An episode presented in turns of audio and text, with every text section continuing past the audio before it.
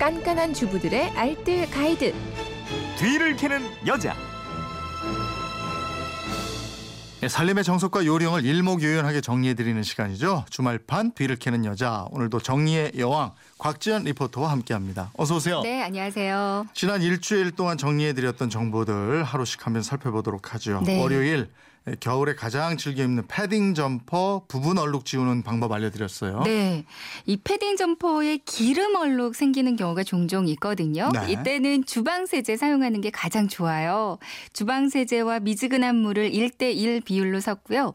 이거를 칫솔에 묻힌 다음에 얼룩 부분을 살살 문지르면 거품이 막 일어나거든요. 네. 이제 살짝 비벼주고 나서 미지근한 물로 여러 번 헹궈 주시면 됩니다. 음. 이제 목 부분이나 소매나 주머니 부분에 찌든 때도 이렇게 주방 세제를 사용하는 게 좋거든요. 네. 스펀지에 조금 묻혀서 동글동글 돌려가면서 문질러 주시고요. 물로 헹구고 나서 마른 수건을 묽게 없애주시면 돼요. 음. 또 여성분들의 화장품이 묻었다면 화장 지울 때 사용하는 클렌징 티슈 이걸로 지우는 게 가장 좋거든요. 네. 화장품 얼룩 부분을 이걸 문지르고 나서 이번에는 물티슈로 한 번 더 닦아주면요 아주 음. 깔끔해집니다. 음식물이 묻었다면 뭐 바로바로 지워주라고 그랬잖아요. 그러니까요. 이게 얼룩지고 시간이 좀 오래 지나면 지우기가 아예 어려워질 네. 수도 있어요. 세탁소에서도 좀 어렵다고 할 때가 음. 종종 있거든요.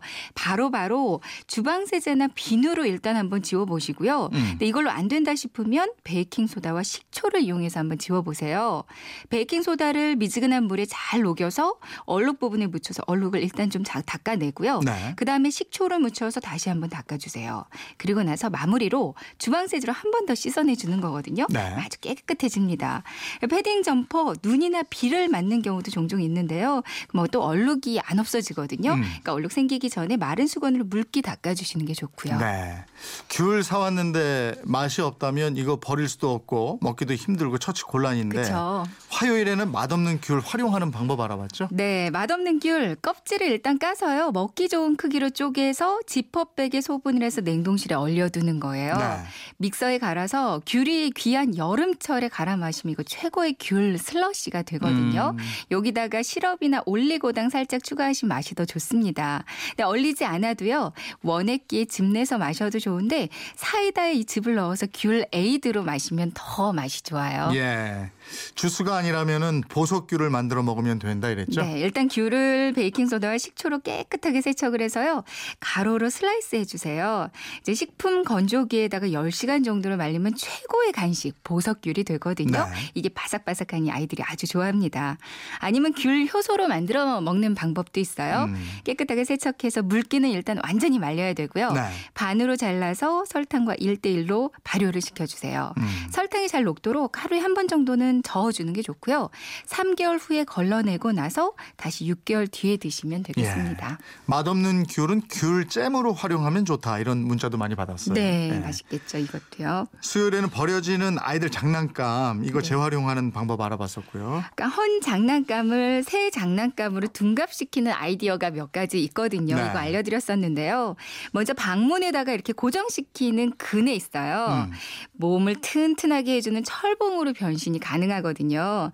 근의 쇠 부분만 아이 그 가슴 높이만큼만 내려서 달아줍니다. 네. 그리고 그 밑에다가 이제 푹신푹신한 이불만 깔아주면 아주 튼튼한 철봉으로 변신시킬 수가 있거든요. 음. 안 가지고 노는 자동차 장난감이나 아니면 다 잃어버려서 몇 개 남지 않은 플라스틱 블럭 같은 것들 있 잖아요.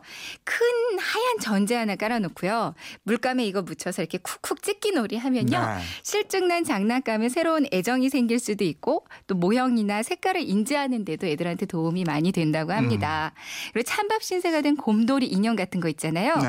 여기에 맞게 집에 쓰다 남은 천 조각이나 수건 같은 거 오려서요. 앞치마를 만들어주거나 아니면 그 천에 구멍 가운데 뽕 뚫어가지고 가운데 그 가운 같은 거 만들어주면요. 어. 애들이 옷 갈아입히는 놀이 하면 서 곰인형도 다시 한참 오랫동안 가지고 놀 거예요. 네, 네. 작동이 잘 안 되거나 고장난 장난감들이 있다면 장난감 무료로 수리해주는 비영리 단체 보내보셔도 좋겠는데요. 음. 여기 왕복 택배비만 부담하면 된다고 하니까 활용해 보셔도 좋을 네. 것 같습니다. 근의 철봉은 빨래 걸어놓는 용도로 잘 사용하고 있어요. 이런 분들도 문자 많이 보내주셨고요. 여러모로 쓸모가 네. 있을 것 같아요. 목요일에는 겨울철에 즐겨 신는 수면 양말, 네. 세탁하는 방법에서 짝 잃은 양말 활용하는 방법까지 쭉 알아봤어요. 네네. 수면 양말의 소재가 폴리에스터 거든요. 하거든요. 그러니까 털씨처럼 가볍고 푹신한 느낌을 주는 소재인데요. 이거 물빨래 하셔도 되는데 근데 막 그냥 세탁기 돌리면 나중에는 털끼리 서로 뭉쳐서 보온력 떨어지고요. 네. 그 푹신푹신한 느낌도 사라질 수가 있거든요. 그러니까 미지근한 물로 중성 세제를 사용해서 가볍게 손빨래 해주시는 게 좋고요.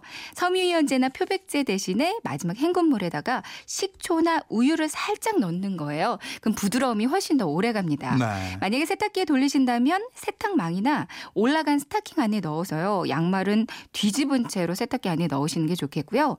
네, 수면 양말 다른 데는 다 멀쩡한데 목 부분만 주르르 늘어날 경우가 있어요. 네. 이때는 고무줄 하나만 있으면 간단히 해결이 됩니다. 양말의 목 부분을 살짝 접어서 여기 바늘로 꿰매주시고요.